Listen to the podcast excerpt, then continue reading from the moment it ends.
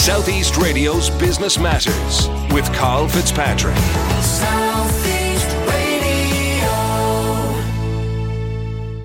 Well, as we approach the end of another year, it is the perfect time for businesses and individuals to evaluate their current position and to plan for the year ahead. With this in mind, Kerry O'Neill from R. Hendy & Co. Chartered Accountants joins us now to discuss, amongst other things, the importance of conducting a financial health check. Kerry, as we approach the end of another year, is this the best time for business owners and individuals to perform this financial health check? we would always recommend that people take a little bit of time out after Christmas and before January to pull together all their information and sit down and look at where they are and, and what, do, what do they plan for next year and how can they get there. So, what information is needed to perform a health check, and more importantly, what are the key indicators of a good or bad financial position? Okay, so what we always ask people is to get their information so, for example, if you're um, an individual, get your wages, um, your pay slips, your P60 if it's been issued at that stage. Get together all your year-long worth of your bank statements, maybe a mortgage statement, any credit card statements, any loan statements you were you were at. Have a look and see are you on top of your repayments? Have you missed any repayments? Have you come up with a plan on how to fix these repayments? Obviously, if you're in arrears with any of your loans, and, and that also goes for businesses, if you're in arrears with your loans or you've extended your credit with some of your creditors, you need to sit down and evaluate and find out how can you sort this out for the first part of next year and come up with a plan. Should this process be conducted independently, or is it possible to self evaluate your financial position? In other words, are people able to be honest with themselves in relation to this? We always find with individuals that I deal with, um, we always ask them first to keep a, a record for a week, sometimes a month if they're a family, of what they spend. And we always give them a copybook and say, please write down everything you spend at the end of every day. People tend to, you know, leave out the Chinese or leave out, you know, the fact that they went to a cafe or something. People always try and look at it in a brighter light or a more positive light. But you're not going to be able to do this correctly unless you write down every debt that you have and every expense that you have. If you're a business and you are in trouble and you're in arrears maybe with some of your loans and, you know, you're gone over with your credit, it would be a good time to talk to your accountant. Maybe they could work with you in helping you restructure, maybe getting some more credit with your creditors, etc if you are an individual and you find that you are in arrears, you know, you can always go to, to speak to the local MABS offices. Yeah, and of course, one of the other advantages as well of having it done independently is that you're dealing with people that know all of the options that are available to you. Exactly.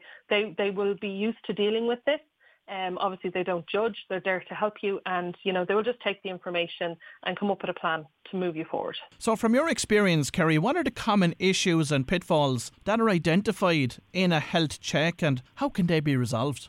Some of it in, is is very basic. Um, if you're spending out more than you're taking in, so your income is less than your expenses, you have to sit down and work out what are your priorities, what are your expenses, what do you need to pay rather than what are you paying.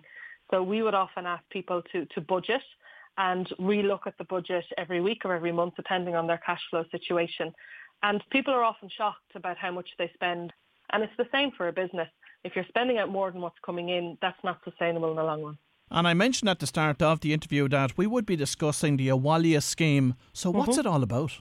The Abhaile scheme is a government funded scheme through the MABS offices where they're um, giving people vouchers to go and see individuals. Um, now, it's mainly based around personal insolvency and house repossessions, and that's what it's kind of based around. So, what they will pay for and, and allow you get advices from is a solicitor if you're in the repossession court. They will also allow for a, a duty solicitor to be engaged by yourself to appear in court on the day for you, okay? And these depend on what court you're in. Some courts have two or three, other courts just have one, and that can be arranged through your MABS office. They will also allow you to come and see a personal insolvency practitioner like myself, and we can apply for a personal insolvency arrangement um, through the court system at no cost to you, and the government will pay a flat fee. Then if you are in a personal insolvency arrangement and you do find that you need to go into what's called the appeal system, whereas the bank aren't agreeing and you have a very valid case. Um, under the Abhaile scheme, you can also get um, legal advice on that. There is also a voucher for an accountant to get accounting advice if you feel that you've been overcharged interest over the years or would like your, your mortgage looked into. Under the Abhaile scheme, all these services are available. Um, and you can avail of all of the services. You don't just get one voucher. You can only get one voucher for one service, but you can use up all five vouchers if you wish. That's a great support service that's available through MABS, I have to say. But over the past 12 months, has the issue of mortgage arrears become more prevalent and is it likely to worsen in 2022? I can definitely see um, the courts getting busier in 2022. Unfortunately, due to the pandemic, a lot of court sittings since 2020 have been rolled over. So, and what generally happens in these cases is if people aren't talking to you or annoying you or at you or writing to you or ringing you, and you know you're going through a difficult patch in your household yourself, your income may be down, your expenses may be up. People do tend to not prioritise paying their debts, and in some instances the banks did give up to six month payment breaks, but some people did take more or had gotten out of the habit of paying the mortgage, you know, or was only paying part of the mortgage and hadn't gone back to paying the full mortgage. We can definitely see that in our office at the moment. So going forward, the general consensus is that, you know, I do think the situation is going to get worse. And it's mainly due to the pandemic, loss of incomes and the courts not sitting. So, if somebody is in mortgage arrears and they seek assistance under the Abhaile scheme, what is the typical process that they will follow and the relevant timelines? For example, if you're in mortgage arrears, you have one of two options to go to. You can go to your local MABS office where they will assess you. They will then send you directly to an insolvency practitioner or they can try and do an informal arrangement for you. If that doesn't work, they will send you directly to an insolvency practitioner. A lot of the courts at the moment, if you do happen to be in the circuit court, will send you directly to an insolvency practitioner. And there's an awful lot of options and an awful lot of restructures being done through the insolvency system at the moment and that aren't being done informally. So what you will generally do is either contact MABS or contact an insolvency practitioner. You will be given a form to fill in, which will be you know, your income, your expenditure, your household composition, how much you owe, who you owe it to, what's the value of your house. It's all very basic information. Obviously, if people are in difficulty filling this in, they can just let whoever they've spoken to know and they'll fill it in with them. And usually once that's in and any backup information that is required, you could have an appointment within two weeks. After this, with an insolvency practitioner, you will get what's called an options letter, a Section 52 letter, which will outline exactly what the insolvency practitioner would plan to do with your mortgage and how the restructure would take place. Obviously, as well, taking into account any other debts you have. It's not just about the mortgage. We do look at the holistic approach. And then that letter will be sent to you, and then it's up to you to decide whether you want to progress.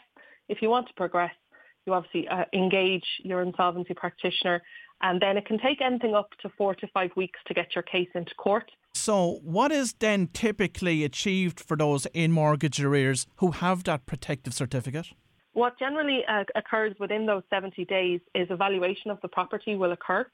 Evaluation will be agreed between both parties. In some instances, we can get write downs to the valuation amount, depending on who your bank is. We will automatically get interest rate reductions. We can also get term extensions. The big thing in, in when look, looking at personal insolvency is we have to look at the affordability. What can the household afford? And all the restructures are based around the household affordability. We have had some cases recently of age challenged debtors who may only owe 30 or 40% of the value of their home. And the banks are allowing them live there for the next 20 to 30 years, paying an interest-only amount because they know that the affordability is not there to pay the mortgage back. And obviously they don't want to go down the repossession route because these people are elderly.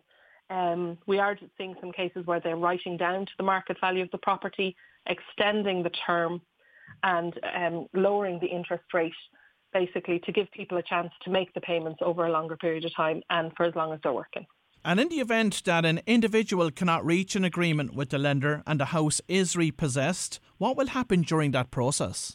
If the house so if an agreement is not made and you are outside of the MARP process as defined by the central banks, the mortgage arrears resolution process, your lender can turn around and issue you with uh, repossession proceedings, okay? And that will be going to the circuit court. You will get a, a large document in the post and giving you a date. The first date is always adjourned, okay? We will always recommend that you turn up on that date, but it will always be adjourned. And the, the court will always give you time to reassess and get advices.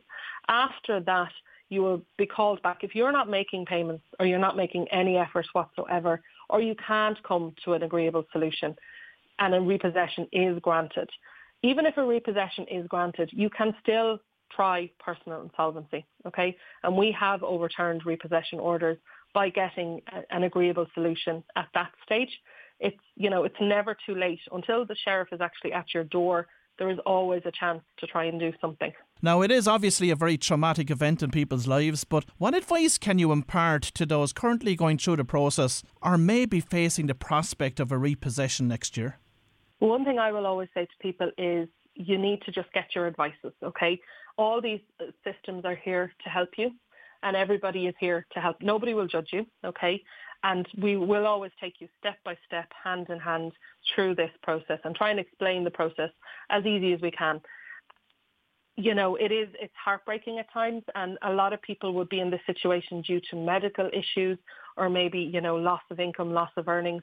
We will always try and bring you through the process as quick as we can. Okay, we'll always try and bring you through the process as painless as we can. The first thing you need to do and the biggest step for people is to pick up the phone and ask. The MABS helpline is, is, is a helpline. They'll just direct you to your local MABS office. They may, may even make an appointment for you. The Insolvency Service of Ireland has a really good website called Back on Track where you can find your local insolvency practitioner um, or you can ring them up and they'll direct you to an insolvency practitioner, um, you know, and they will direct you to one that's working in your area and that's busy in your area, you know, and the first step is making that phone call. After that, the offices and the professionals will take over and bring you through the process. Well, if you've just tuned in, that was Kerry O'Neill from R. Hendy and Co. Chartered Accountants, and I'd like to thank Kerry for sharing this important information with us this morning. Southeast Radio's Business Matters with Carl Fitzpatrick.